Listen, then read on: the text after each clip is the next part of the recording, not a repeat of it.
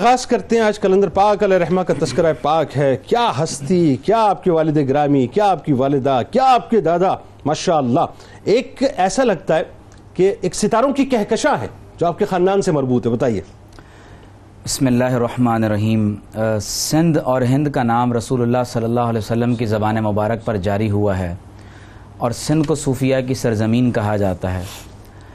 سید عثمان مروندی بن سید کبیر بن سید شمس الدین بن سید نور شاہ بن سید محمود شاہ بن احمد شاہ بن سید ہادی بن سید مہدی بن سید منتخب بن سید غالب بن سید منصور بن سید اسماعیل بن سید امام جعفر الصادق رضی اللہ تعالی عنہ سبحان اللہ یہ حضرت سیدنا عثمان مروندی المعروف لال شہباز قلندر رحمۃ اللہ علیہ کا نصب نامہ ہے سبحان اللہ آپ دیکھیے کہ یہ وہ دور ہے کہ آپ کی ولادت سن پانچ سو اڑتیس ہجری میں ہوئی چھٹی صدی ہجری کا دور ہے۔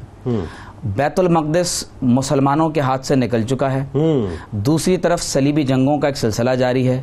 اور تیسری طرف یہ پورا سینٹرل ایشیا اور یہ جو آپ بغداد تک کا علاقہ دیکھ رہے ہیں یہاں پر ایک تاتاری فتنہ کھڑا ہوتا ہے اور جو بالآخر چھ سو بائیس ہجری میں جا کر بغداد کو تہو بالا کرتا ہے۔ ایسا ہی یہ وہ دور ہے کہ جس میں ہمارے صوفیاء نے جہاں مجاہدین اسلام اپنی تلوار سے علاقوں کو فتح کر رہے تھے ان صوفیاء نے ان خطوں میں داخل ہو کر لوگوں کے دلوں کو اسلام کی محبت سے فتح سبحان اللہ انتہائی ٹربلنس کی صدیاں یہ پانچویں چھٹی اور جی ساتویں جی صدی یقیناً ایسے ہی حضرت عثمان مروندی رحمۃ اللہ تعالی علیہ یہ وہ عہد ہے جس میں جس طرح آپ نے بھی ذکر کیا کہ اس مبارک دور میں حضرت شیخ بہاؤدین زکریہ ملتانی دیکھیے جس قدر حالات خراب ہوتے ہیں نا جنید بھائی اتنی بڑی شخصیات پیدا ہاں ہوتی ہاں ہیں۔ ہاں سبحان اللہ۔ حضرت بہاؤدین زکریہ ملتانی ایک طرف ہیں حضرت بابا فرید شکر گنج ہیں شمس تبریزی ہیں مخدوم عبد الرشید حقانی ہیں جلال الدین رومی ہیں۔ اللہ۔ یہاں تک کہ شیخ بو علی قلندر پانی پتی اور حضرت صدر الدین عارف جیسی شخصیات اس دور میں موجود ہیں۔ پوش بخاری جلال الدین سرخ بخاری موجود ہیں۔ یعنی جد ہیں سب سے پہلی جی شخصیت ہیں تشریف لائے۔ تو یہ وہ عہد ہے کہ جس میں حضرت سید عثمان مروندی رحمۃ اللہ تعالی علیہ کو اللہ رب کریم نے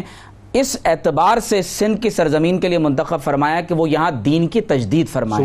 آپ نے کیونکہ خاص طور پر ان کے آبا و اجداد کے حوالے سے بات کی تو جس طرح میں نے نصب نامے سے بھی ذکر کیا کہ آپ نبی کریم صلی اللہ علیہ وسلم کے اہل بیت میں سے ہیں۔ اور جس طرح آپ کی والدہ ماجدہ اور والد کو بشارت دی گئی ہے حضرت عثمان غنی یہ بہت قابل توجہ بات ہے۔ حضرت سیدنا عثمان غنی رضی اللہ تعالی عنہ کے نام پر آپ کا نام عثمان رکھا گیا۔ سبحان اللہ سبحان جب والدین نیک ہوں پرہیزگار ہوں اور پھر رات کو گریا زاری کرنے والے ہوں تو پھر ایسے گھروں کے اندر عثمان مروندی پیدا ہوتے ہیں۔ اچھا نہیں یہاں تھوڑا سا ایک اور بات تھوڑا سا اور لوگوں کو ذرا ایک کیف کے اور سرور کے لیے۔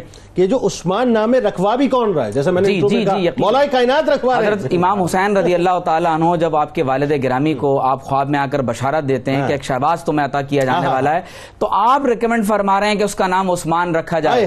تو۔ پتہ یہ چل رہا ہے کہ حضرت عثمان مروندی رضی اللہ تعالیٰ عنہ کی کیا محبت ہے جو پیدائشی اعتبار سے ان کو خلقتاً عثمان غنی رضی اللہ تعالیٰ عنہ اور صحابہ کرام سے نصیب ہوئی۔ سر ایک اور نا مولا کائنات کی کیا محبت مولا عثمان کائنات کی محبت عثمان غنی رضی اللہ تعالیٰ عنہ۔ کہ ان کے نام کے اوپر نام رکھوا رہے ہیں؟ تو آپ کا خاندان اپنے تقوی اور پرہیزگاری کے اعتبار سے یکتا ہے اور آپ کے والد ماجد حضرت سید کبیر رحمۃ اللہ علیہ اپنے زمانے کے مشہور عالم دین تھے اور آپ کا جو طریقہ کار ہے وہ خالصتاً رسول اللہ صلی اللہ علیہ وسلم کی سنت اور اتباع رسول صلی اللہ علیہ وسلم پر مبنی تھا۔